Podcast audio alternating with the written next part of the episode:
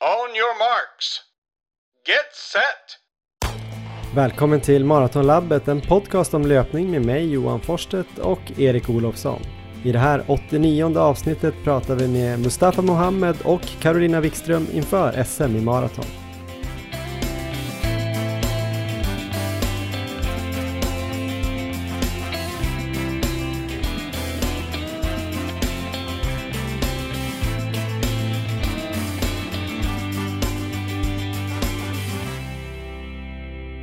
Hej och välkomna till avsnitt 89 av Maratonlabbet som för mig känns lite som ett avstamp inför höstsäsongen Erik. Jag känner mig riktigt laddad nu. Hur känns det för dig där borta i Uppsala? Ja, men det känns likadant här. Det är, det är lite konstigt, för innan jag började med löpning, då var det här en sån här tid på året som jag kanske inte gillade så mycket, när sommaren var över och det liksom blev kallare och så. Nu är det som bästa tiden på året.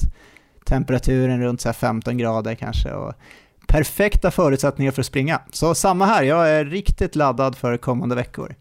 Ja, snart ska vi också prata om de två veckorna som har gått sedan senaste avsnittet och hur vi har tränat då. Men sen tänker jag också bara återigen då nämna att vi kommer ha intervjuer med både Mustafa Mohammed och Carolina Wikström här senare i avsnittet inför SM då som avgörs imorgon lördag om ni lyssnar på det här när det här släpps. Eh, men då Erik, eh, först vänder vi oss till dig då. Hur har träningen gått här sen förra avsnittet?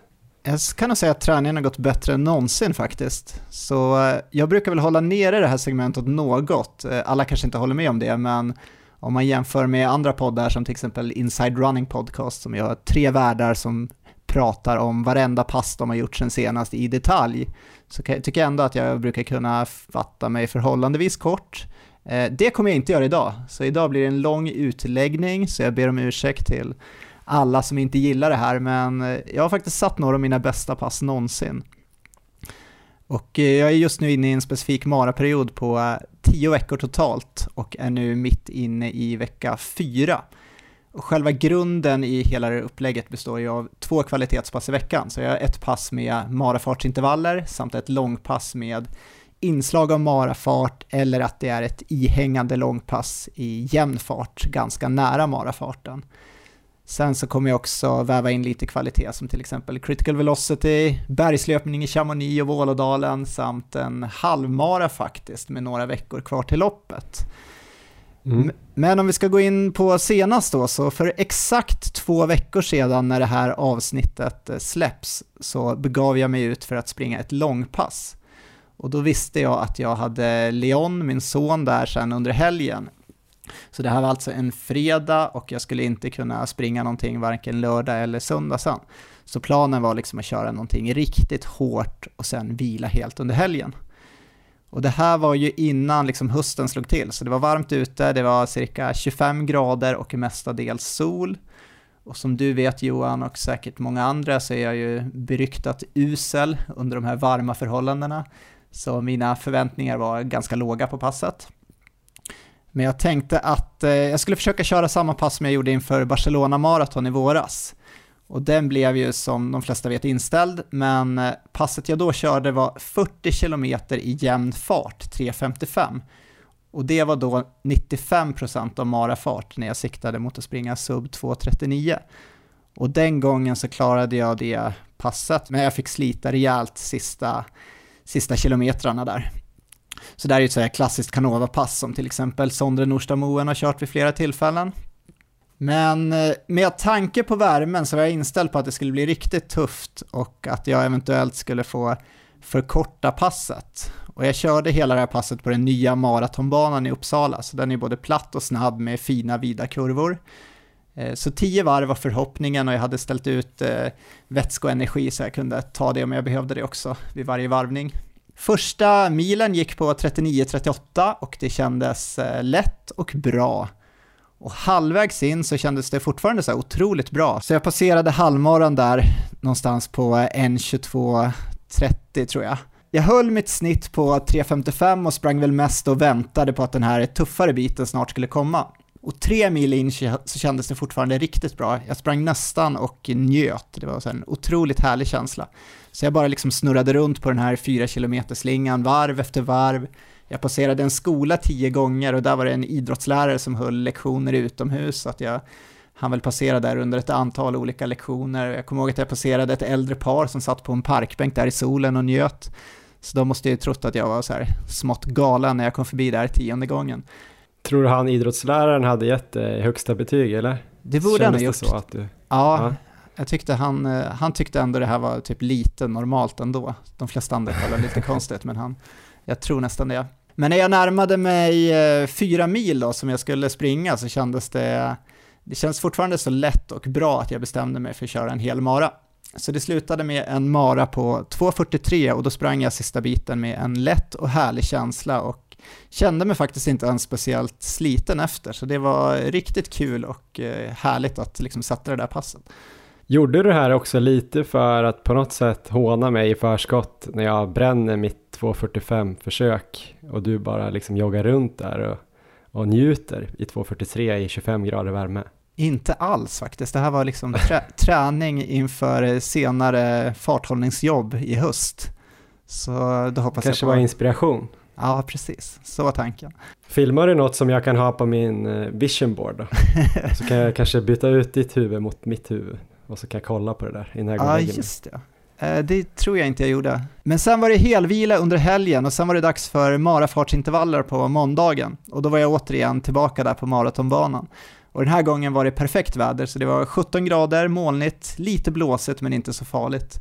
Och benen kändes eh, helt återhämtade, så jag körde 5 gånger 4 km där. Och då snittade jag marafarten då, så 3.33 på de fyra första intervallerna och sen kostade jag på mig att öka lite den sista fyran där, så då blev det 3.30 där istället. Och det var återigen mm. med en sån här toppkänsla. Så de här två passen skulle jag nog klassa som de två bästa jag har gjort på träning någonsin. Och definitivt om man väger in känslan under och efter. Och i förra avsnittet av podden då pratade jag väl lite om att jag funderat på att gå för 2.30 då här den 18 mm. oktober när jag ska springa maraton, men jag var lite osäker och liksom skulle se hur det kändes på kommande pass för att ta ett definitivt beslut om målet, men nu känner jag ändå efter de här passen så är jag liksom beredd att gambla och eh, kommer nog satsa mot det i alla fall, så det känns, eh, det känns som att självförtroendet har gått upp lite sen sist i alla fall. Ja, men det förstår jag verkligen. Och de här två passen ihop med så kort, eh, så nära varandra måste ju också ha varit absolut det bästa såklart. Ja. Eh, de här två dagarna, varför tror du att du lyckades återhämta dig så bra? Det låter nästan lite nära inpå. Ja, det var lite nära inpå och eh, egentligen kanske jag hade velat vänta till tisdag innan jag körde det andra, men då skulle vi samtidigt då till Chamonix redan på onsdagen. Och då mm. visste jag att det väntade bergslöpning, så då, det hade inte heller varit optimalt riktigt, så då tänkte jag att det kändes så pass bra på måndagen att jag kan nog kan nog lägga in det då. Och mm. eh, ja, som sagt då, så två dagar senare på onsdagen var det ju dags för avfärd mot Chamonix. Och vad vi gjorde där ska vi väl återkomma till om en liten stund, men nog om mig och min träning. Först kan väl du berätta lite om eh, kanske träning, men framförallt ditt eh, 5K-lopp på stadion som du körde dagen innan avresa till Chamonix. Just det, vi hade ju en önskan här då från dig att vi ska köra lite kronologiskt, så vi gör ju det. Det blir enklast att förstå då, både för er som lyssnar och, och för mig. Och jag tyckte heller inte att det var så lång utläggning Erik. Var det inte Med det? de där två passen hade du kunnat kostat på dig lite, lite mer. Kanske vilka shorts du hade på dig, om du hade rakat benen eller inte. Hur mycket energi tog du egentligen på det där långa passet? Just det, ja. Och så vidare. Ja, um, jag kan ju skippa mm, shorts och uh, eventuell rakning av benen, men energi så var det tre gels fick jag i mig på det här långa passet i alla fall och eh, vatten ja, Då har du lite till godo där också då. Ja. Ja, spännande. Jag har väl inte riktigt lika fantastiska pass som jag har gjort eh, sen senast. Däremot så har jag ett nytt eh, personligt rekord att berätta om och det var ju det här på stadion då. 5000 meter, sommarspelen, eh, anordnat av studenterna. Mycket trevlig tävling och eh, ganska bra förutsättningar. Det var väl 17, 18, 19 grader kanske så att eh, den här hettan som har varit hade ju försvunnit. Så det var ju lite, det kändes nästan svalt. Ja. Även om jag tänker mig att man skulle såklart kunna springa ännu fortare om det bara hade varit 12 grader. Men eh, det kommer ju snart här i september och oktober. Inför det här loppet så hade jag väl ändå börjat eh, försöka slänga in lite intervallpass där jag sprang intervallerna på runt eh, 3.20 fart. Jag hade gjort någon fartlek 200, 200, alltså jag sprang 3.20 fart på en 200 och sen försökte jag ligga runt 4 fart på andra 200 alltså också gjort det då 10 gånger, så 4 kilometer totalt. Eh, kört lite 400 med joggvila, 10 gånger 400. Och sen ökade jag upp till 600 så jag körde 8 gånger 600 och sen skulle jag avsluta med 6 gånger 800 men det var då jag körde 5 gånger 800 Jag tror jag pratade om det i förra avsnittet eller har lagt upp det på Instagram när det blev en lördagkväll där i mörkret på Kärrtorps IP. Så jag hade ändå liksom eh, gjort en väldigt komprimerad 5K-period, lite för tight kanske. Jag körde liksom var tredje dag ett sånt där hårt pass. Jag vet inte om det var optimalt men det kändes som att jag behövde väcka liv i, i benen lite och hitta den här ja, runt 3.20 då som jag tänkte var kanske det jag skulle kunna eventuellt mäkta med. Det är ju 16.40 då. Jag hade ja. inget pers på den här distansen eh, innan loppet så det var ju ganska lätt att persa. Det var ju bara att ta sig i mål. Men jag hade ju sagt tidigare här i podden att jag skulle göra 16.45 i år. Du bröt ett lopp va, i början av sommaren? Stämmer det? Ja, det var ju ett träningspass egentligen. Just det. Eh, så att jag vet inte om jag riktigt räknar det, men det var absolut ett, eh, en brytning. Då bröt jag efter fyra kilometer, men, eh, men också en bra tändvätska ju inför långlöparnas kväll där, där jag sprang milen veckan efter. Och jag hade haft lite taktiksnack här innan. Jag tänkte att, eller jag tyckte ju att du skulle tänka på det här tre minuters testet vi gjorde, någonstans där i mitten när det blev som jobbigast och komma ihåg den känslan för att den känslan kommer vi aldrig någonsin få uppleva igen och ingenting kan ju vara värre än den. Så att eh, Nej. det är ju en styrka vi kan ha med oss nu. Verkligen, jag tänkte ganska mycket på det inför loppet. Jag var, man blir alltid lite orolig när man ska springa ett lopp och man vet att det ska göra ont och sådär. Men eh, jag tänkte ändå på det att det kommer kännas som en eh, liten um smekning i jämförelse med testet i Österåker där. Verkligen. Men jag visste ju inte riktigt var jag stod, så i det här loppet som faktiskt harades då av Kristoffer Lås, min gamla hare här från Kungsholmen runt i fjol, ja. han eh, gick väl in och han snackade om att han skulle springa 16.30 och det lät lite för hårt för mig ändå. Eh, sen tror jag att han kom in på 16.15 så det blev ju ännu hårdare. Men det var ganska bra, bra gäng, jag tror de vann där någonstans runt 16.10.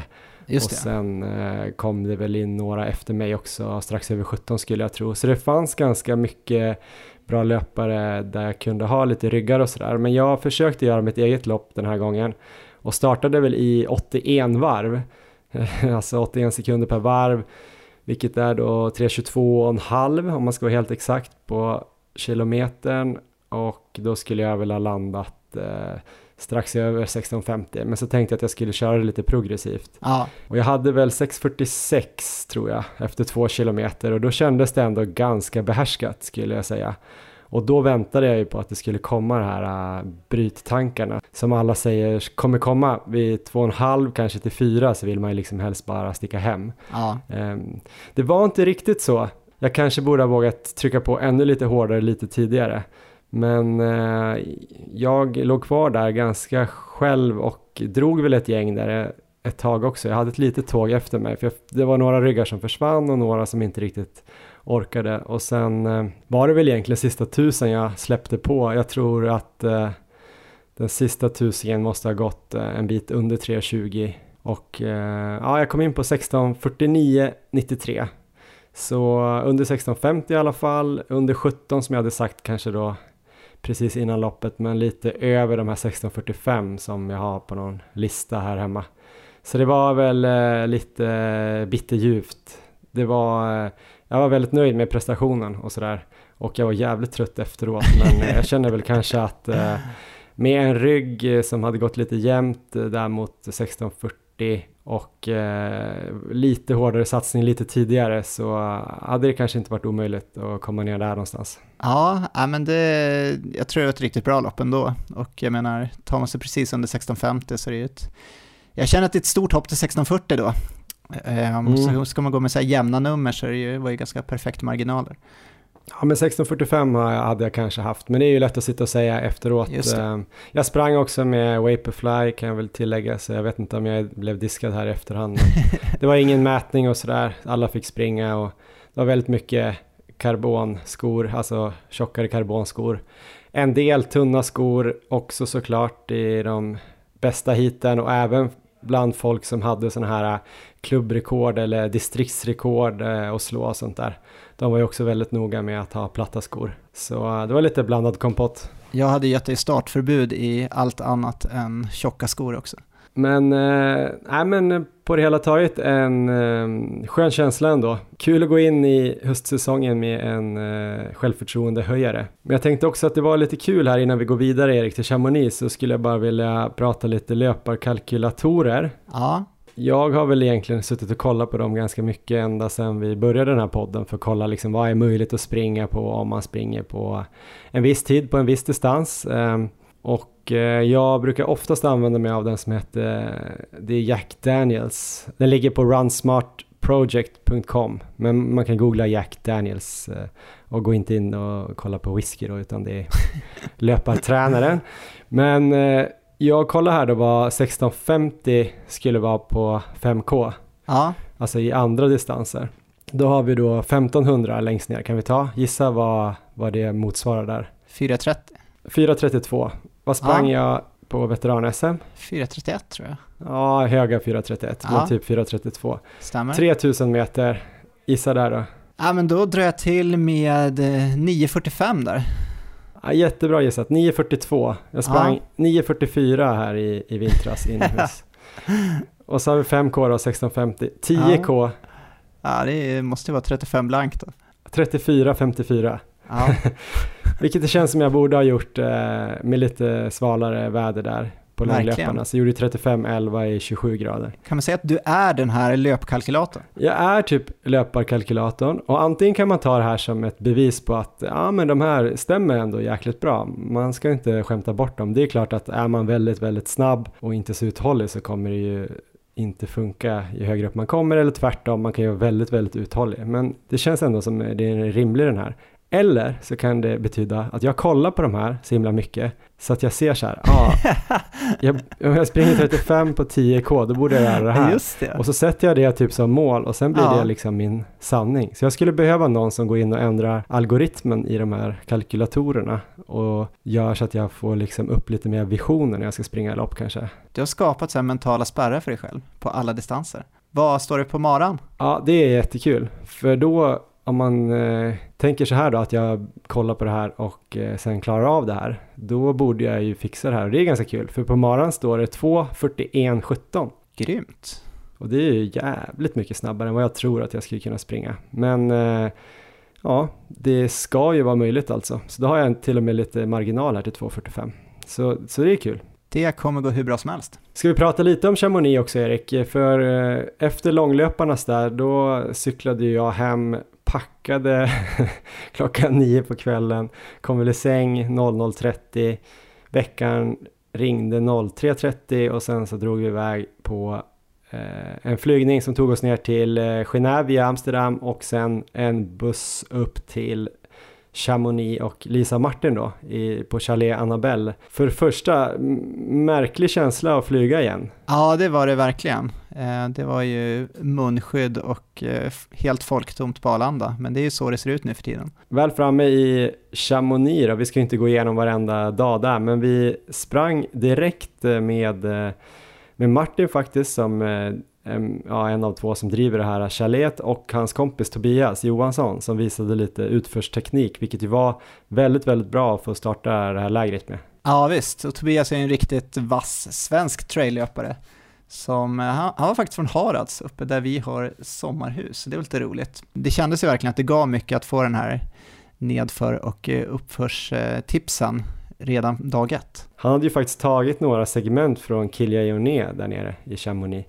alltså några nedförssegment, vilket ju var helt sjukt. Sen berättade han väl också att eh, ofta var ju Kilians nedförssegment eh, Alltså att han hade tagit dem när han hade typ varit uppe på toppen av Mont Blanc och är lite så här slut. Och eh, Tobias hade väl kommit dit fräsch och dunkat på. Men ändå, jag tycker det är väldigt imponerande.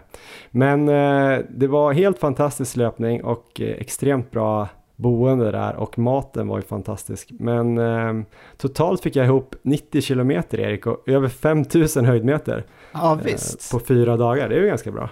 Det är väldigt, väldigt bra. Ehm, jag fick väl ihop cirka 4000 höjdmeter Och det var ju mycket för att jag skippade sista passet där. Det låg alltså det. lö- lördag kväll innan vi skulle resa hemåt där så fanns det något som kallas för vertikalen som alltså innebär att Mm. man ska springa tre kilometer i princip rakt upp, man ska ta tusen höjdmeter och det strava segmentet är ju typ omöjligt att ta. Kilian tror jag är tvåa på det och vad hette han som var etta? Remi Bonnet tror jag. Just det, och de hade ju sprungit upp där, alltså sprungit upp, trots att det är typ omöjligt att springa upp. Ehm, på fantastiska tider, så rekordet, vad var det, 35 eller något sånt där? Jag tror det var 35. Ja, och eh, då, det där vart ju väldigt uppsnackat och jag var ju faktiskt väldigt sugen, även om jag är otroligt dålig på att springa uppför och nedför, så vart det, det vart så liksom hypat där inom gruppen att vi skulle avsluta med det där, så att jag var sugen på att göra det, men jag lyckades ändå hålla mig ifrån att eh, hänga på det där, för det tänkte jag att det där kommer ju sabba all möjlig maraträning i några veckor framåt för mig. Så jag tog en lugn eh, kvällsjogg istället, men du fick med dig tre stycken bort dit till vertikalen. Mm. Jag tog en lugn kvällsjogg upp där eh, för vertikalen och sen joggade vi hem därifrån 11 kilometer. Så att eh, det blev ett eh, saftigt sista pass. Eh, nej, men det var spännande, det var kul att, att göra det. Det kändes lite idiotiskt på förhand eh, men när man var mitt i den där backen, det var ju som en serpentin. Eh, det var ju uppför en, eh, vad ska man säga, en liftgata, det gick en lift ovanför. Ja, Så det var väldigt, väldigt brant. Man startade på torget nere i Chamonix och gick i mål vid en lift som heter Plan Pra, tror jag. Och ja, det var 3,5 kilometer faktiskt och så 1000 höjdmeter då. Och första tredjedelen var väldigt brant. Andra tredjedelen var jätte, jättebrant och sista tredjedelen då var det liksom så att man klättrade på klippor fast man fick lite så stegar och olika steg till hjälp och sådär. Eh, så det var kul, det var inte bara löpning kan man säga. Det var väldigt lite löpning. Det var lite som eh, den här eh, sista slalombacken på Tour de Ski. ja man gick liksom fram och tillbaks bara. Och eh, sen tog man några löpsteg här och där där man kände att eh, det var eh, lite mindre brant. Så. Men det var kul. Jag tror jag gjorde det precis över 50 minuter på riktigt tunga ben sen veckan där. Så att det finns ju rum för lite förbättring där tror jag om jag åker ner igen. Ja, och det, det finns väl goda möjligheter tror jag att vi kommer åka dit igen, för det här var verkligen en fantastisk resa. Alltså boendet har du ju beskrivit redan, det var ju helt magiskt. Sen hade vi också en helt fantastisk grupp med oss måste vi säga. Otroligt trevliga människor allihop. Och det var ju Mm. allt från eh, VM-löpare i maraton till ultralöpare som siktade på 100 miles senare i höst, plus några riktiga bergsjätter där också. Det var väl några till och med i gruppen där som plockade lite strava segment på vägen. Men Mm. sen fanns det ju även eh, bra möjligheter att dela grupperna lite när vi sprang där så att man kunde, det kändes ändå som att alla kunde springa på i bekväm fart.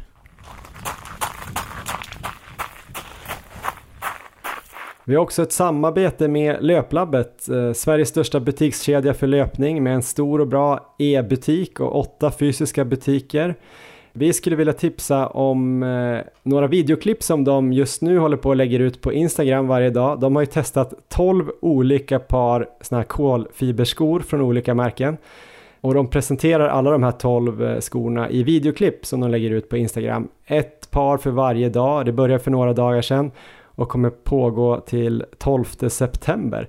Ganska intressant ändå Erik, för det har varit mycket snack om eh, skor, inte minst det här året. Dels med de här nya reglerna, men framförallt då kanske vilka märken som kommer komma med skor som utmanar eh, Nikes Vaporfly och Alphafly. Saucony har ju haft sin Endorphin Pro som många har gillat. Eh, vilka skor är du eh, mest nyfikna på att se guider kring? Alltså det här är jättespännande. Jag är eh, väldigt intresserad av alla skor, men kanske framförallt så är jag ute efter någon sko som kanske kan hålla lite bättre på träning också. Eh, så någon med lite bättre hållbarhet, för att jag har ju kört här några par av Vaporflies och sen har jag använt dem på träning. Och eh, ja, det känns som de kanske håller i 30 mil ungefär. Det vore spännande där om någon av de här andra skorna har mycket längre hållbarhet så skulle man kunna kanske använda en av dem som en bra träningssko. De skorna som Löplabbet nu i alla fall har testat och som de har gjort filmer på det är då både Nike Next Percent och Alphafly. Det är Adidas Adios Pro och Adizero Pro som ju de här Adidas-killarna eh, och tjejerna springer med, Kristoffer Lås, Viktor Smångs och Bäcklund och de här. Sen har vi Saucony Endorphin Pro då, Brooks Hyperion Elite och så är det New Balance Fuel Cell, Asics Meta Racer, eh, två Hoka-skor, Carbon X och Carbon Rocket X. Och sen är det två lite så här outsiders som man inte har eh, riktigt hört så mycket om. Det är de här, eh, jag tror det är ett schweiziskt eh, bolag som heter On Running. Just och de det. har några som heter On Boom. Och sen är det faktiskt gamla hederliga Puma. Jag tror inte jag har sett så många Puma-skor, löparskor, sen vi startade podden. Men Puma Deviate Nitro. Intressant. De kommer nog först nästa år här står det, men de testar dem redan nu och det ska ju bli jäkligt spännande att se. Som sagt, de här videoklippen presenteras då på Löplabbets Instagram fram till den 12 september och eh, den sista skon som de ska visa som jag förstår det var Nike Alpha Fly. Och just den här 12 september är ett intressant datum för då ska Alpha Fly, Vaporfly och den nya Tempo Next Percent släppas på Löplabbet Wow. och det låter väldigt spännande Erik, för Ja. vi har ju väntat. Det har vi och det har ju varit väldigt svårt att få tag på de här. Så eh, det är väl bara att plocka fram tältet och eh, ta plats där utanför löplabbet några dagar innan då. Ja, jag tror det är en lördag så det blir väldigt intressant här. Man kanske kan gå direkt från ett eh, nattintervallpass eller från krogen och köpa de här skorna. Först kommer de komma till e-butiken och eh, Kungsgatan i Stockholm ska jag säga och så kommer de eh, fler par i oktober tror jag till resten av butikerna. Men eh, det är ju Alphafly då som alla har läst om som eh, eh, ja, bland annat David Nilsson har gillat väldigt mycket. Vaporfly Next som ju vi har testat eh, som är lite lättare än Alphafly men eh, ska också ha lite mindre skum i sig och sådär och kanske lite mindre stabila. Jag vet inte exakt eh, allting om dem där. Och sen är det de här nya då, Tempo Next Percent och där tror jag att du har en eh, mer av en träningssko, en riktigt snabb träningssko. Så den är lite tror jag, istället för Pegasus Turbo 2 och kanske Zoomfly, jag, jag ska inte säga att jag vet exakt, men Ja. när jag läser om dem får jag den känslan att den här är något man tränar i snabba intervaller, tröskel, marafartsintervaller, eh, snabba långpass och sen så trycker man på sig då Alphafly eller Next Percent Vaporfly på tävling då, beroende på vilken av de två man gillar. För där har jag hört att eh, olika löpare kanske gillar dem lite olika mycket. Men det där får vi väl se då. Är du sugen på någon av de här tre paren? Ja, jag är sugen på alla tre, men så får man kolla över ekonomin, hur, hur möjligheterna är. Ja, verkligen. Det var lättare när Born to Run eh, var stor, för då, ju, då kunde man ju springa bara i sandaler eller barfota. Då sprang jag inte alls, dyrare. å andra sidan. Ja, men gå in och kolla på Löplabbets Instagram eh, så kommer det spännande saker där varje dag.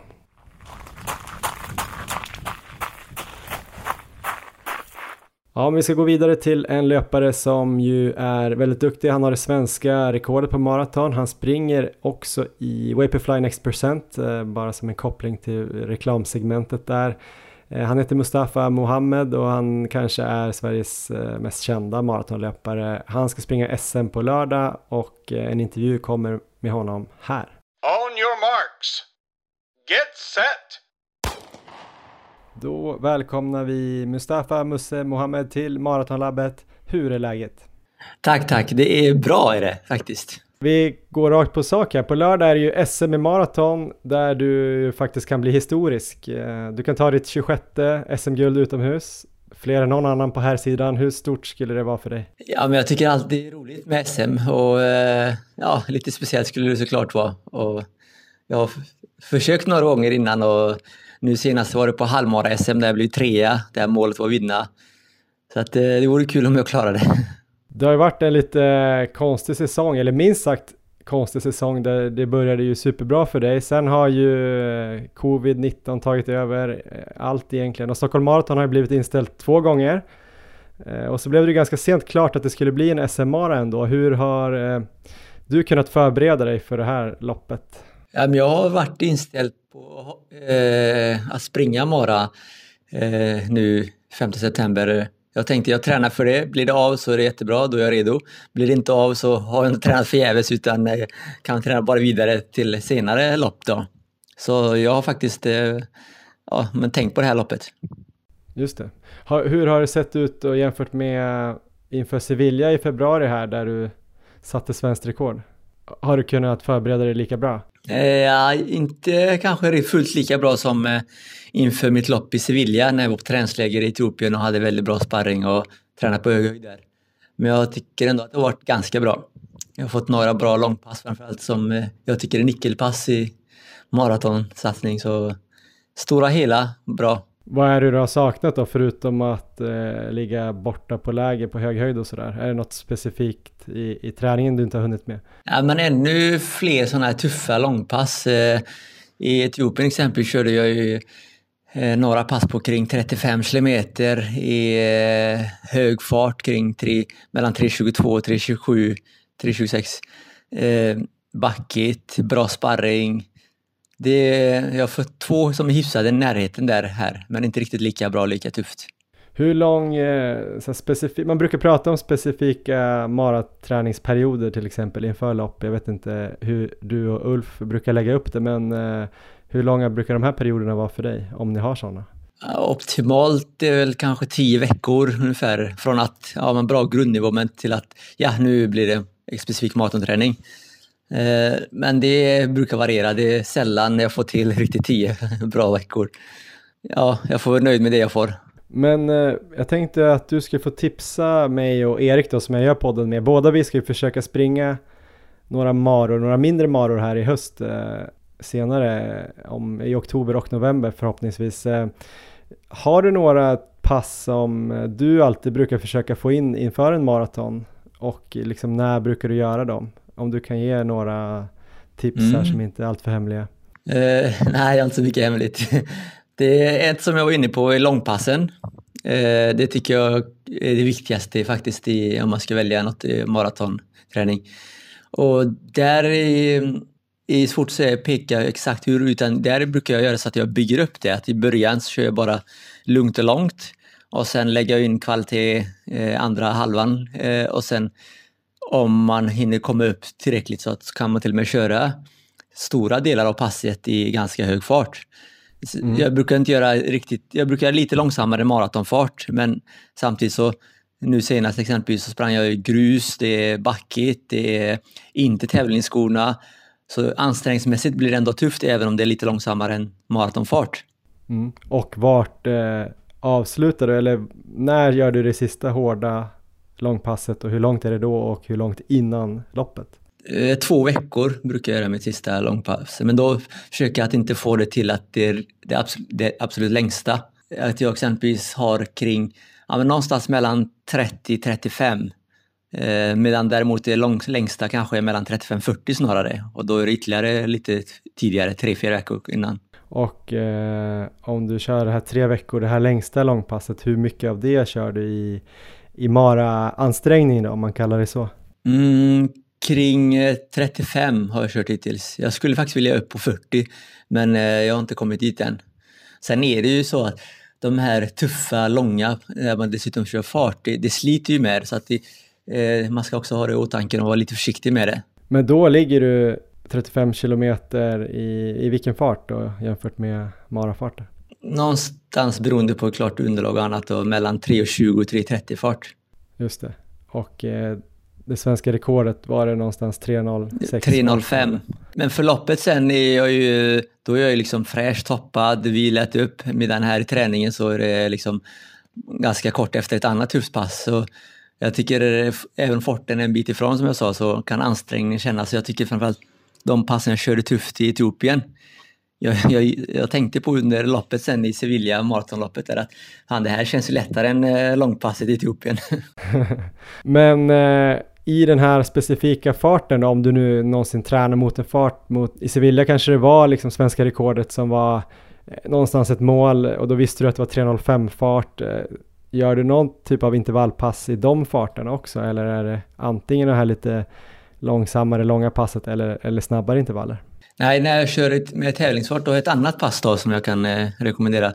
Och det är längre intervaller, eh, alltså riktigt långa. Exempelvis kan det vara som jag kör nu i veckan 10 kilometer och sen 5 kilometer.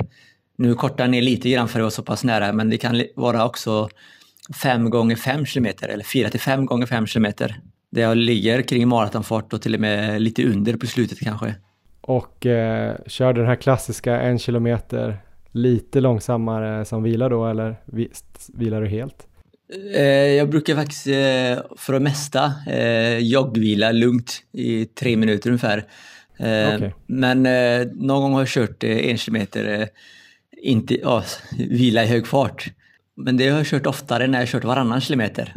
Varannan på 3.00, varannan på kring 3.30-3.40. På de långa fem kilometerna så brukar jag snarare ha lugnare joggvila.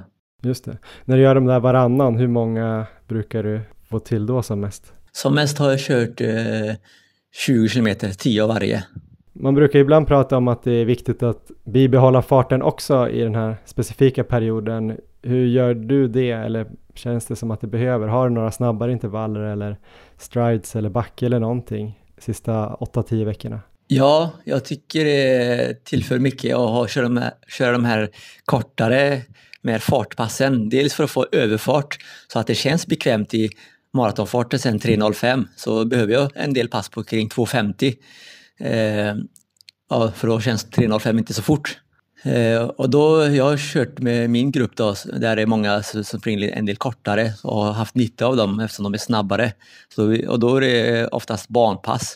Men det kan också vara grus eller asfalt eh, där vi kör allt från ja, men, tusingar till någon form av stege, 800, 600, 400. En blandning då av intervaller. Har du något sånt pass som du har gjort nu inför eh, lördag här på sistone som du kan berätta om? Eh, ja, i tisdags var det förra veckan. Då körde jag eh, 600 Hur många då ungefär? Eh, då körde jag åtta stycken eh, och sen körde jag faktiskt några 600, 400, 200, två serier också efteråt. Eh, men ibland så brukar det bara vara rakt av 12 gånger 600, 12 till 15. Jättebra, kul med all den här träningsinformationen. Perfekt för våran, våran höst här. Ehm, jag tänker om vi blickar mot loppet här då. Ehm, det är en varvbana på ungefär sex varv. Efter ett litet första varv så är det sex varv på 6,7 kilometer lång bana. Eh, som jag förstår det var du där och, och sprang lite i helgen på något event. Eh, hur ser du på den här banan? Två backar på varje varv också. Ja, det blir ju en hel del eh, backar när det är så många varv. Eh, totalt 13 backar då blir det under loppet. Eh, så det blir ju ganska tufft eh, lopp och där det kanske blir svårt att göra bra tider men samtidigt så på ett SM så är det ju tiderna inte så viktiga utan mer placeringar. Så det gör vi inte så mycket men jag har haft det i åtanke när jag kört mina långpass och kört dem i ganska backig terräng. Och vad tror du inför loppet då? Hur skulle du analysera motståndet? Det är ju eh, din träningskompis där, Samuel Tsigai blir väl kanske svår. Eh, eller alltså en bra motståndare. Abraha är med, Russom är med som också vann halvmaraton va? Och så Johan Larsson lite som outsider. Ja, det är väldigt, det är väldigt bra startfält. och den som har bäst eh, merit eh, meriter och eh, erfarenhet och allt det där. Det är ju min träningskompis eh, Samuel Sejai som gjort 2.07 och så sent som förra året sprang han på 2.09 i ett lopp i Kina. Så eh, ja, eh, han, jag tror ändå att han är största konkurrenten. Men eh, man ska inte räkna bort de andra som du nämnde. Men om du tänker då Samuel och du som eh, känner varandra utan och innan då tänker jag om ni tränar ihop. Eh, vad är dina styrkor och vad är hans styrkor? Eller är ni likadana som löpare? Just nu skulle det vara så fall att jag har haft det här i åtanke under längre tid och tränat för just eh, Maran medan han sprang både SM, dubblade, eh, sprang nu senast i, i veckan eh, Göteborg eh, fem kilometer. Så känns det inte som han har haft eh, maraton i fokus eh, på samma sätt som jag har haft det. det. Eh, samtidigt, det som är väl till hans eh, fördel i styrka, det är ju att han är, eh, har mer erfarenhet i maraton och har gjort bättre tider och en bättre maratonlöpare helt enkelt i, rent meritmässigt. Och en sån som Abrahar som alltid är spännande brukar kunna gå ut stenhårt eller plötsligt bara springa stenhårt. Hur lägger du upp taktiken för om han gör något liknande? Abra kan man aldrig räkna bort. Eh, jag tyckte att han, han hade en väldigt, väldigt bra form eh, i Sevilla, det loppet han var med, men tyvärr sprang han eh, väldigt för fort i början. Jag tror han har disponerat krafterna bättre och legat med vår grupp så eh, är jag ganska säker på att han haft svenska rekord istället. Så han, det är en löpare med väldigt hög kapacitet. Sen vet jag inte hur eh, träningen gått för honom eh, nu under sen februari. Eh, han har inte varit riktigt lika bra på både halvmaraton som han var med och bana. Så det indikerar att han inte är riktigt lika bra form, men man ska aldrig räkna bort honom. Sen som du säger, han brukar kunna göra tokryck eh, ibland. Och mitt mål är någonstans att inte dras med i för många sådana ryck. Utan hellre försöka hålla jämn fart och tänka att eh, han inte, ja, att man, jag kommer att honom igen. Men du som kanske känner honom lite då, man, eh, som maratonintresserad blir man ju alltid nyfiken när han sticker iväg i en sån där superfart som till exempel i Sevilla, men man vet ju någonstans att oftast har det inte hållit. Eh, vad tänker han? Han, han har bara väldigt eh, bra självförtroende eller? Ja, jag vet inte, det är en bra fråga. Det där får du fråga honom. Jag vet inte vad han tänker. Jag, vi har helt olika taktiker där, jag och han. Och, nej, men han kanske tänkte att han hade den formen, det vet jag inte. Och bevisligen hade han en väldigt bra form för att eh, han passerade ju liksom, eh, jag tror det var halvmaran på 62,5 och det, bara det gör en på en halvmara är ju väldigt bra. skulle många vara nöjda med. Vad är din taktik för att vinna då? Hur ser du framför dig? Jag hoppas ingen annan av de här konkurrenterna lyssnar på podden. ja, nej men det är svårt. I ett mästerskap som det är eh, så tycker jag att jag det är bäst att alltid ha plan A, plan B, alltså kunna vara flexibel, att saker och ting ändras.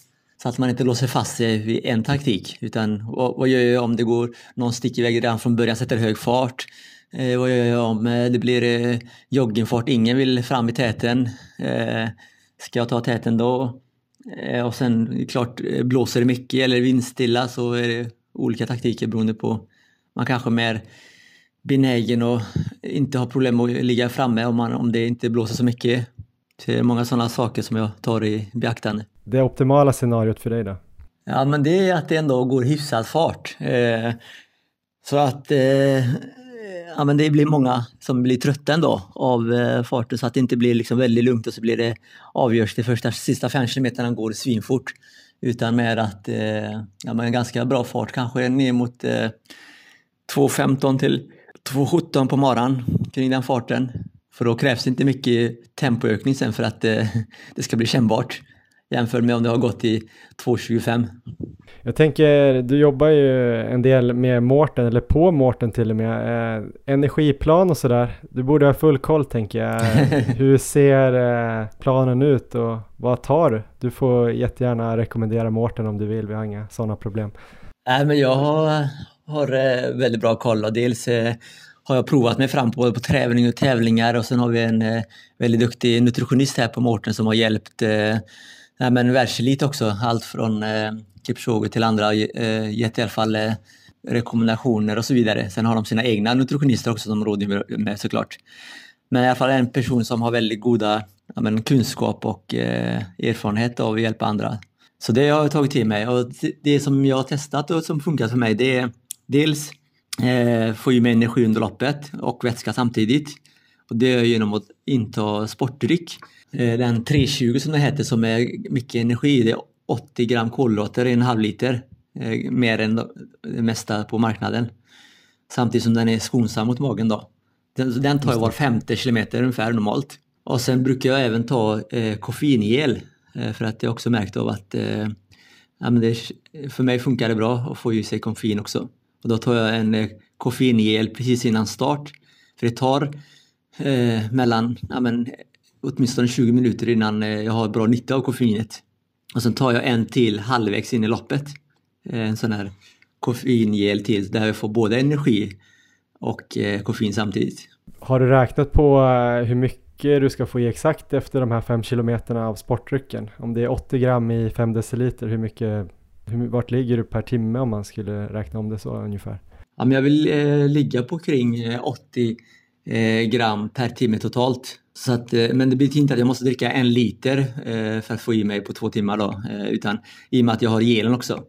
Så att det blir lite mindre Uh, och sen jag, springer jag gärna länge med flaskan för att sippa istället för att bälja i mig. Annars då? Skor har ju snackats mycket om och ja, på landsväg har det inte varit någon större skillnad än vad reglerna har varit tidigare. Men vilka springer du i på lördag? Jag kommer springa i Vaporfly som jag har sprungit i mina fyra senaste lopp. Eh, Och det är framförallt, jag har märkt att det är skonsamt eh, mot mina vader. Eh, Annars har jag haft problem med vaderna. Så det är av den anledningen. Eh, och sen, eh, alltså jag har ju inte använt spikskor på tio år. Jag testade nu ett pass bara när jag sprang hinder för någon vecka sedan. Jag har ju tävlat i andra lätta skor men inte alltid de lättaste skorna utan eh, just för att spara vaderna. Så det är därför tycker jag det är tråkigt de här reglerna som har kommit som begränsar till 25 mm för att det är inte många skor som är under 25. Det, det hade varit bättre om de hade sagt att eh, inga kolfiberskor på bana.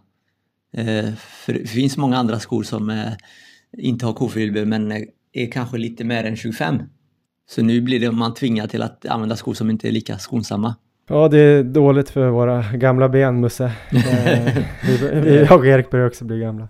Men sista grej då, på tal om det, hur ser du på framtiden? Eh, jag hörde att du pratade om eh, en ny marasatsning här under vintern och är det liksom OS som hägrar och vad måste du göra på en mara för att komma med där tror du? Ja, det är OS som häg, eller jag vill i alla fall göra en satsning och försöka slå personbästa och allt det där. Sen eh, om det räcker till OS eller inte, det, det vet nog ingen. Eh, inte ens de själva kanske. Det som är, alltså det som är svåra, alltså för många andra länder så vet man att när man gör den här tiden och så ska du vara bäst i topp tre i landet så är det lugnt. Men här, jag skulle kunna göra två, hade jag haft 2,07 höga exempelvis i Sevilla så hade jag eh, fortfarande inte räckt eh, till topp 8 i loppet. Eh, så att, ja, jag vet inte riktigt.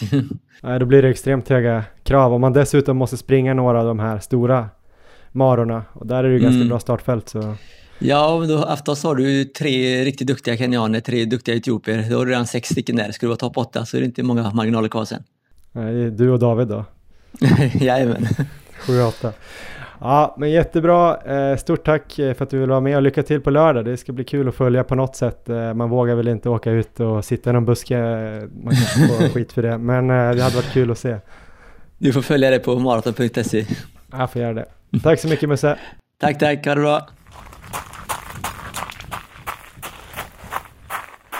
Ja, det där var alltså Mustafa Mohamed. Jag sa väl innan att han var kanske Sveriges mest kända maratonlöpare. Undrar om han inte är den trevligaste också. Vad tror du Erik?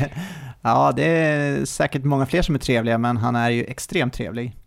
Ja, bra sommarprat också tycker jag. Hörde du det? Ja, ja, det var otroligt eh, trevligt sommarprat för de som inte lyssnat på det. Jag tyckte det var väldigt intressant att höra om hans uppväxt och hans upplevelser så här, när han först kom till Sverige.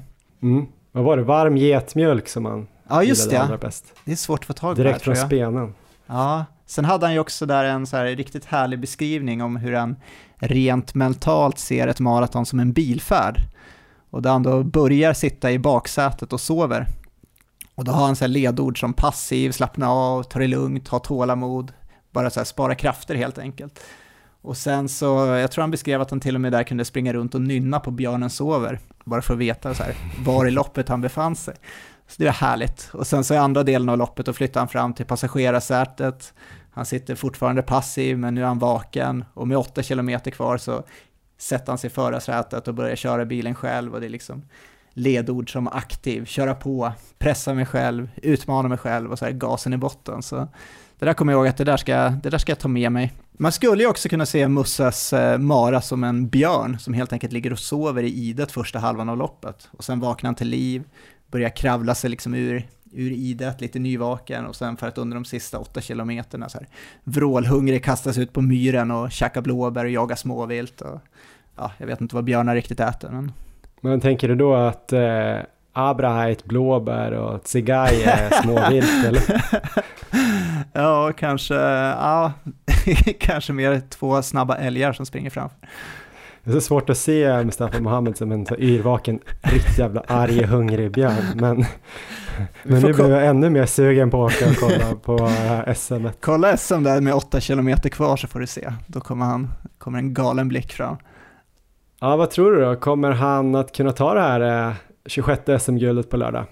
Ja, det tror jag att han gör. Ehm, och jag tror att så här, uppladdningen, som han ju beskriver lite här, och framförallt motivationen avgör.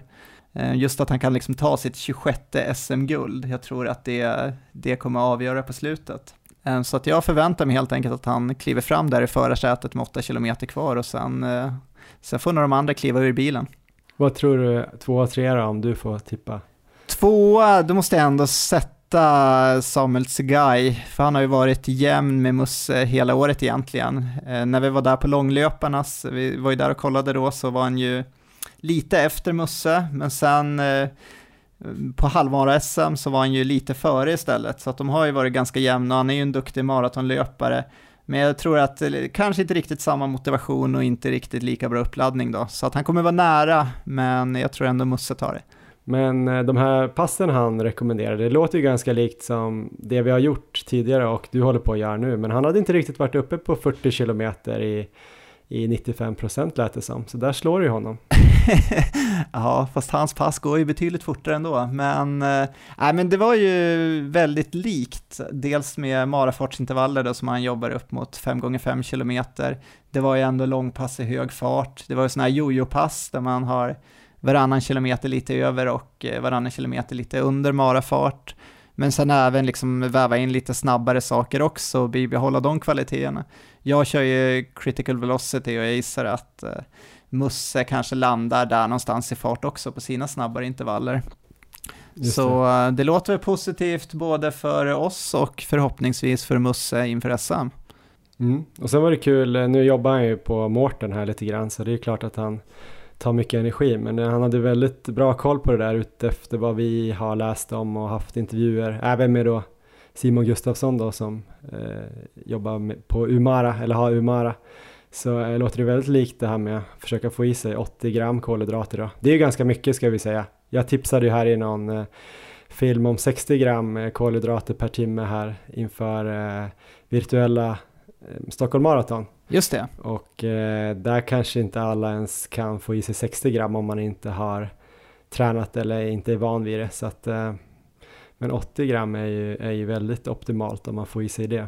Så ja. jag tyckte det var kul att höra att han hade så himla bra koll på det där. För det är inte alla elitlöpare som vi har intervjuat som verkar ha tänkt så mycket på det där med energi. Och just Nej, på verkligen. maraton eller lopp längre än en timme eller 90 minuter så är det ju väldigt vitalt. Ja, väldigt viktig faktor och eh, viktigt att träna på i alla fall några pass inför. Ja, men kul att ha med Musse. Vi hade ju med honom lite grann efter långlöparnas kväll, men uh, han kan få vara med flera gånger, kanske när han uh, springer under 2.10 i Sevilla då och Precis. kommer med till OS. Ja, men vi går vidare Erik med en intervju med Carolina Wikström som är väl, ja jag vågar väl sticka ut hakan och säga att hon är den stora favoriten att ta hem damloppet här på lördag. Eh, vi kör Carolina Wikström och sen får du säga efteråt om du också tror att hon är favorit. On your marks. Get set! Ja men då välkomnar vi Carolina Wikström till podden Maratonlabbet igen. Hur är läget Karo? Eh, det är jättebra med mig tack. Varför då, höll jag på att säga? Nej, jag är taggad på att tävla i helgen. Det ska bli jätteroligt. Precis, eh, jag har liksom inte hört någonting i princip om dig, förutom att jag har förstått att du har flyttat till Gävle sen den här långlöparnas kväll eh, i slutet av juni när du sprang superfort, 32, vad var det, 32.40 någonting? 46. 46 och kom in på topp 10 bästa listan genom tiderna i Sverige. Hur har, ehm, hur har det sett ut för dig sedan dess? Eh, nej men det har varit, det har väl gått bra. Eh, jag körde ett 5000 meters lopp i Västerås som jag var väldigt nöjd med. Eh, och sen så laddade jag mest inför 10 000 meter på SM. Eh, som jag väl utförde så bra jag kunde ut efter mina förutsättningar men blev omsprungen sista varvet av tre väldigt snabba tjejer. Eh, men jag känner väl att jag har gjort det jag kan den här säsongen och är ganska nöjd. Hur kände du efter det där loppet då? Du kom ju fyra som sagt. Um, om jag kände dig rätt så var du inte kanske supernöjd, eller? Nej, jag, jag är ju tävlingsriktad och jag kom ju precis utanför pallen så det är klart att det är jättesurt. Men eh, samtidigt så uh, kände jag inte att jag kunde gjort det så mycket annorlunda. Eh, det kändes inte som att jag hade en av mina bästa dagar när jag väl sprang. Eh, det var ju lite strul där med skor hit och dit innan och eh, sen så är de andra tjejerna bättre spurtare. Det är svårt att ändra på kort tid sådär. Men angående skorna, lånade du skor strax innan loppet eller hur var det där? Eh, ja, jag kontaktade Johanna Salminen och eh, hon hade en kompis som kunde låna ut ett par skor till mig, så jag fick dem precis där innan. ja, det kanske inte var helt optimalt.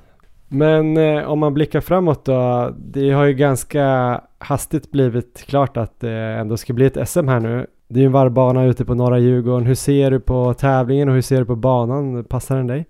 Eh, jag försökte testa köra banan. Eh, jag är inte helt säker på om jag hittade rätt, men jag tycker den, eh, den är ju lite småböljande, men det är ingen kraftig kupering så. Det är väl en ganska brant backe som är ganska kort. Och jag har inget emot backar, så den skulle kunna passa mig bra tror jag. Sen tycker jag det känns jättekul att köra asfalt och lite längre igen, så det ska bli jättekul. Hur har du kunnat eh, förbereda dig då? Har du, hur länge har du vetat om det här och hur mycket Mara specifik träning har du hunnit göra? Eh, nej, jag bestämde mig efter eh, 10 000 meter SM. Eh, någon dag därefter så funderade jag på eh, om jag skulle köra maran eller inte. Och efter det banloppet så kände jag mig ganska klar med banan. Jag tyckte det var eh, lite sådär att springa taktiskt och det var trångt och jag kände mig obekväm. Så då då eh, var jag sugen på att köra bara ett klassiskt vanligt asfaltslopp liksom, som jag är mer bekväm med. Eh, så då bestämde vi det. Eh, sen har jag inte hunnit köra normala fartsintervaller sådär. Jag har mest kört uh, något längre progressivt långpass som har känts helt okej. Så vi får väl se om uthålligheten finns där ändå. Men du nämnde marafartsintervaller som du brukar lägga in. Vad är det då typer av pass som du har saknat nu då? Om du ska beskriva dem först och främst. Eh, nej men i vanliga fall så kanske jag skulle kört eh, till exempel 6 gånger 3 kilometer i tänkt marafart med eh, distansvila däremellan. Och sen kanske utöka dem till, eh, ja, till slut till exempel 7 gånger 3. Eh, så, att man, eh, så att intervallerna blir längre och längre. Eh, och nu har jag inte riktigt haft tid för att köra eh, den typen av pass. Och när du säger progressiva långpass då, hur har de sett ut? Har de varit progressiva hela vägen eller efter ett tag och hur höga farter har du kommit upp i? Um, jag körde ett pass på, uh, vad var det, var det två timmar och så började jag någonstans runt fyra minuters tempo och avslutade i uh, ja, typ 3.25 tror jag eh, och försökte fördela jämnt eh, tiden däremellan. Men det blev väl mest farter ner mot eh, 3.40 i snitt tror jag. Eh, så men snabbare och snabbare ju längre in i passet jag kom. Men vad tror du om loppet på lördag då? Kommer det gå ut i någon viss fart eller tror du att det kommer bli taktiskt lopp? Från min sida eller Ja, du får jättegärna berätta hur du har tänkt att göra, men annars vad du tror då. Det var ju, du sa att det var väldigt taktiskt på bana, det var ju rätt taktiskt i SM på halvmaraton också som jag förstår det, men då var inte du med. Ja, jag kan väl tänka mig eh, med tanke på till exempel halvmaraton-SM och så att, eh, att det kanske går lite långsammare, framförallt i början, eh, kanske första halvan eller så. Sen är det svårt att säga. Vissa löpare vill ju verkligen få ut allting direkt. Och, ja, det, det är svårt att säga men det är ju inte riktigt som på banan då. Det känns ändå som att det finns mer utrymme för att göra sin grej tycker jag. Kommer du göra din grej? ja, men jag, jag gillar ju negativ splits, så det hoppas jag på att jag ska kunna genomföra. Vilka tror du blir dina största konkurrenter och eh, vad är det bästa sättet för dig att springa på för att slå dem? Eh, ja, Mikaela som har vunnit tre senaste åren är ju såklart en väldigt stor konkurrent. Eh, och sen så är det ju många andra duktiga som ja, men Fanny Schulstad och Johanna Salminen med flera. Ehm, eh, men jag, alltså, i och med att jag har kört lite bana den här säsongen så känner jag mig väl ändå snabb som maratonlöperska. Så att eh, eh, ja, det är väl kanske min styrka, tänker jag. Mm. Det har varit mycket snack om skor här under sommaren och du har ju haft eh, ja, en del problem med det då på banan. Men nu är det ju landsväg igen. Kör du i vilka skor? Eh, jag kommer köra i Alphafly. Okej, okay, spännande. Hur är de? De har ju aldrig jag eller Erik testat. Eh, jag har bara kört dem en gång på, på bana på 5000, men då tyckte jag de var jättesköna. Svårt att säga om de är bättre än Next men de kändes åtminstone lika bra. Så jag tänker att om de nu är kanske lite bättre så är det bättre att ta dem. Jättebra. Kul att höra lite mer om eh, hur det har gått sen sist och eh, du får ha stort lycka till på lördag. Tack så mycket.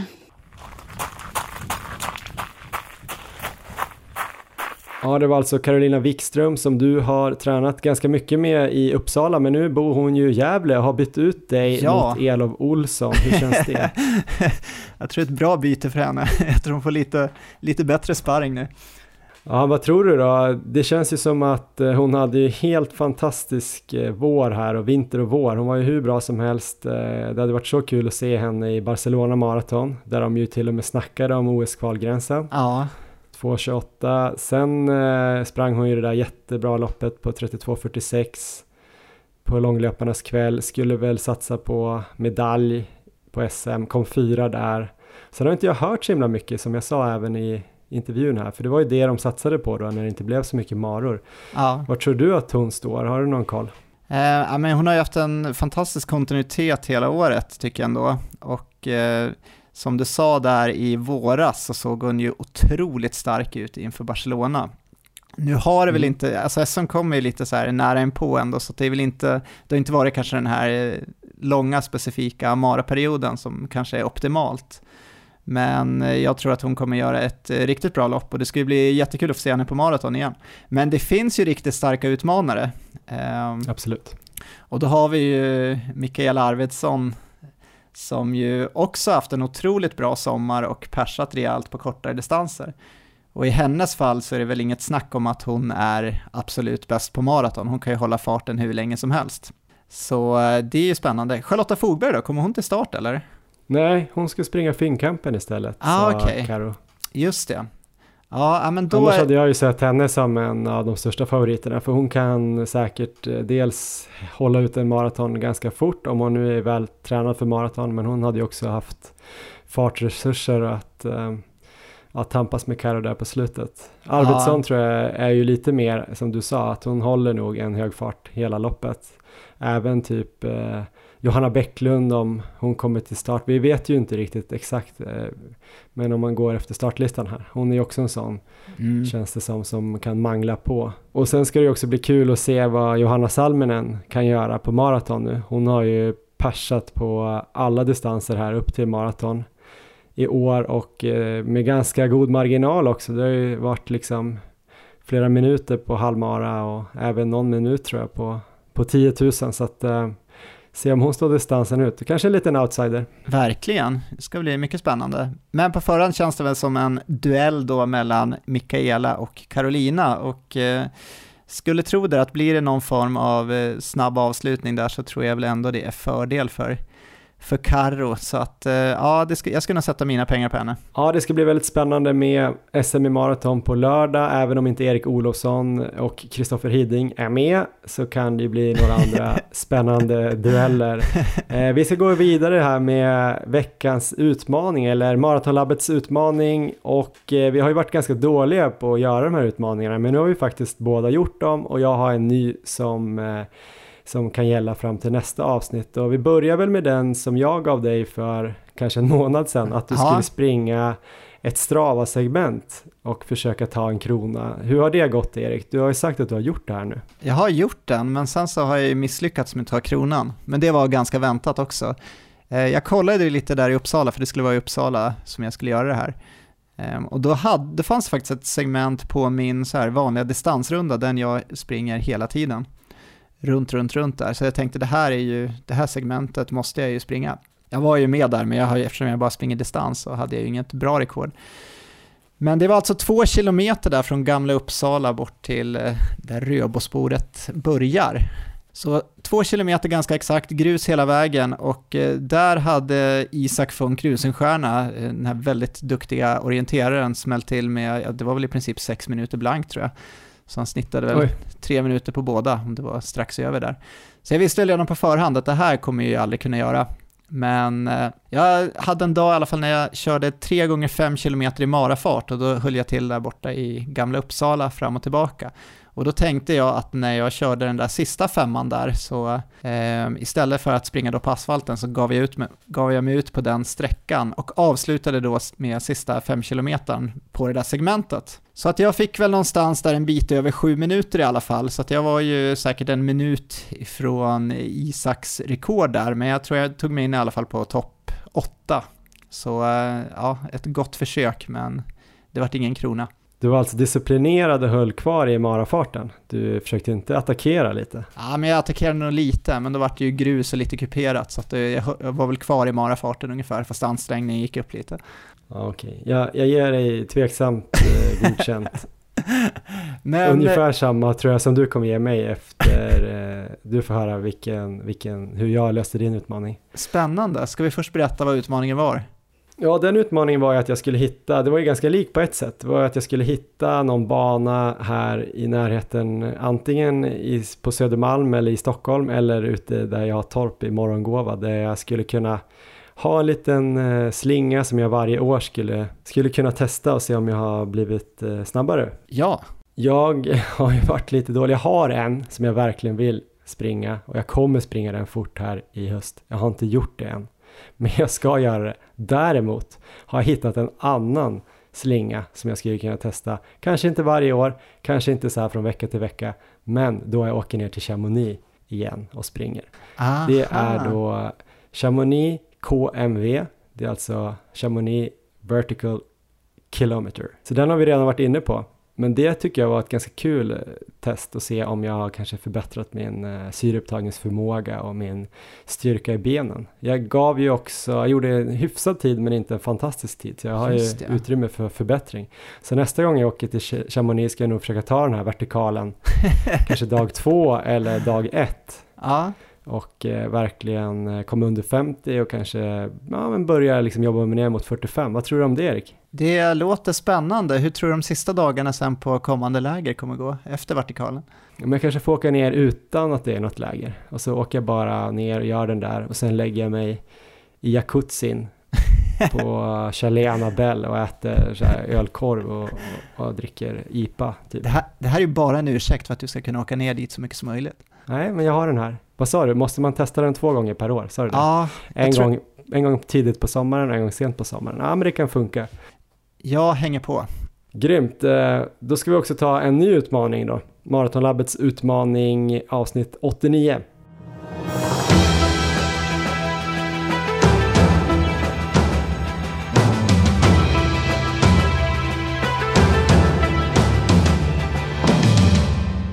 Den nya utmaningen Erik, den är exakt lika mycket till dig som till mig. Nästan mer till mig själv faktiskt och till de som lyssnar. Den nya utmaningen är alltså att göra ett långpass som är längre än vad ni någonsin tidigare har gjort på träning. Och eh, man kan ju då med fördel då bara försöka slå sin gamla långpasssträcka med typ eh, 5% eller någonting, eh, en kilometer. För det är dumt att hoppa från liksom 20 till 38 bara sådär. För det rekommenderar ju inte varken du eller jag, eller hur Erik? Nej. Men eh, bara försöka trycka upp lite vad som är bekvämt. Det behöver inte gå fort eller så, utan det är distansen som räknas, eller tiden möjligtvis. Eh, jag har då gett det här till dig utmaning Erik, men jag har också gett det till mig själv eftersom eh, jag måste verkligen komma upp i, i längd här på långpassen om det ska bli någon eh, kul mara för mig här i höst.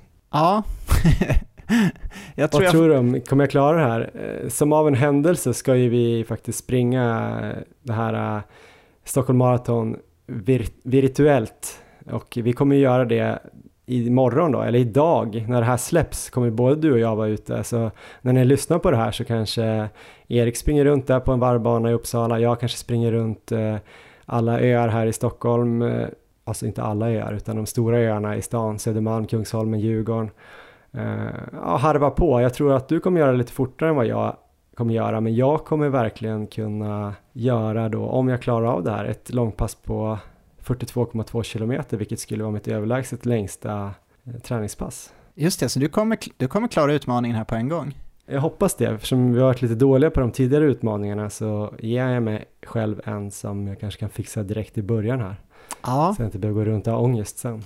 Ja, men jag, jag kommer ju starta här, jag kommer köra i Uppsala helt enkelt, så det är ju tio varv på den här maratonbanan som jag kommer köra virtuella Stockholm Marathon på. Så det blir väl, det blir 42 kilometer för mig. Det kommer inte vara något rekord, men det kanske får bli godkänt ändå. Senast du sprang maraton då på träning var alltså innan Chamonix, där du berättat om 2.43. Vad kommer du försöka göra på den här morgonen?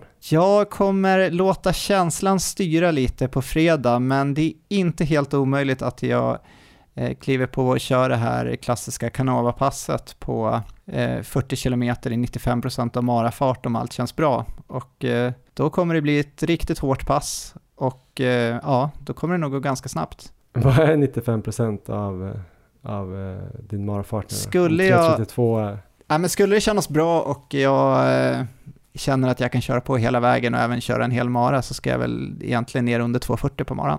ja, kan det bli ett pers till och med? Nej, det ska det inte bli. Då har jag, då har jag gjort fel tycker jag. Vad tänker du om det då? Det kommer inte för tidigt i din eh, specifika period där. 18 oktober ska du springa maraton. Mm. Jo, 2.30. egentligen kommer det lite tidigt. Eh, kanske skulle vilja haft det här passet fyra veckor innan, men det är lite saker som kommer emellan. Nästa helg går det inte, för då ska vi upp till Vålådalen och sen så har vi en halvmara som ligger där lite längre fram också. Så när jag har kollat schemat så, så det kommer lite tidigt, men eh, jag tror ändå det har känts så pass bra innan att eh, jag lägger in det jag lägger in det på fredag och sen så kommer jag kunna köra lite andra typer av pass senare. Men jag är definitivt beredd att eh, sänka tempot eller kliva av om det inte skulle kännas bra på fredag. Spännande. Jag tror eh, sub 240 kan ge en ganska bra placering på Stockholm eh, maraton virtuellt. Ja, vi får se. Själv kommer jag ju sikta bara på att ta mig runt. Jag har tänkt på olika scenarier. Eh, ett har ju varit att jag skulle springa kanske en mil lugnt och sen köra någonting typ 6 gånger 2 eller 7 gånger 2 i marafart med en kilometers flytvila bara för att det ska hända något under de här timmarna jag ska vara ute och sen typ bara försöka ta mig i mål sista milen. Men sen började jag tänka på att det kanske är lite för hårt för mig att både trycka in fart och eh, mitt längsta långpass samtidigt. Så nu är jag mer inne bara på att ta mig runt. Eh, vad tycker du då Erik, om du skulle vara min coach? Vad ska jag satsa på här imorgon? Ja, men jag tycker du kan köra ett lugnt långpass bara på 42 kilometer. Det kommer ju ändå vara början här på din, eh, på din maratonperiod. Så jag tycker att du kan börja väva in eh, lite fart senare. Du behöver inte lägga in någonting i det här passet. Ja, men det blir spännande. Som du säger, det blir ju något sorts startskott här på min Mara-satsning. Eh, ganska hårt startskott, men det är kul att, att vara uppe i distans direkt. Eh, jag har ju fått också ganska mycket eh, ny inspiration här. Dels eh, mitt 5000 meters rekord och Chamonix, september som är så härligt att springa i och så är det en grej till, en väldigt, väldigt stor nyhet Erik. Ska vi ta den nu? Ja, det gör vi. Det här är ju jätteroligt verkligen. Det, Det här känns kommer som bli att vi bra. har suttit och varit lite nervösa här hela avsnittet för att vi har tänkt på det här, lite fjärilar i magen och vi vill, vi vill outa det här nu och eh, det passar Ja. ju bra nu för att eh, jag börjar ju en maratonspecifik period nu och om tio veckor, ganska exakt tror jag det blir, så kommer MLM Marathon avgöras i Uppsala den 14 Precis. november. Och det är alltså Maratonlabbet Mantra Marathon det handlar om. Det är ett arrangemang som vi är med och anordnar tillsammans med då klubben Mantra Sport och eldsjälen Kalle Svensson. Ja, Det kommer bli då på den här banan som du ska springa 18 oktober och det kommer vara en sanktionerad tävling så resultaten kommer väl gälla som kvaltider som jag förstår det. absolut. Eh, Det kommer vara väldigt platt och kontrollmätt, en varvbana där det finns väldigt stora möjligheter att springa snabbt. Ehm, Enligt nuvarande riktlinjer och förordningar och regler och lagar så är det väl ungefär 45 deltagare som kommer kunna vara med i det här loppet för vi har lite höjd för några funktionärer också. Ja, Eh, Det kommer kosta 250 spänn. Pengar som går till eh, arrangemanget och Mantra Sport då. Eh, Det låter liksom helt fantastiskt, eller vad säger du Erik? Har jag glömt någonting? ja men vi kan väl, om vi börjar då med banan lite. Jag kan väl berätta om, jag tror jag kan den här banan bäst av alla, för jag är där och snurrar hela tiden. Ehm, Ja, Så det. det kommer alltså vara 10 varv då på en 4 km slinga, lite drygt 4 km. Och det är ju, jag tycker det är så platt man nu kan få till det. Jag sprang ju hela banan här 42 km på mitt långpass och då fick jag till 39 höjdmeter. Om vi tar då när jag sprang maran på den här Vindbrobanan i Uppsala och sprang på 2.38 så kollade jag och då hade jag 38 höjdmeter så att den motsvarar ju ungefär den banan och den kändes väl helt platt va? Vad tyckte du när vi sprang där? Ja, den var väl helt platt, skulle Ja. jag säga. Eh, Så att det, ju, det går att springa snabbt och den här gången är det inga sådana här skarpa kurvor som det var då när vi fick göra sådana här 180 graders kurvor. Så här springer man nästan som i en åtta. Eh, Så att det, ju, det kommer krävas lite funktionärer då för det är några övergångsställen man ska över och så. Men annars så är det, det kommer gå att springa snabbt där. Men sen så är ju tanken med hela den här MML-maran, är det så vi kallar den? MLM. MLM-maran, det är ju att eh, alla ska kunna vara med och deltaga oavsett nivå, så det här är ju tänkt att vara en mara för motionärer. Så känn absolut inte att ni är för långsamma och att alla andra kommer vara mycket snabbare, utan det här är liksom, eh, vi vill bara ge möjligheten för alla att få chansen att springa ett maraton i år om man är intresserad.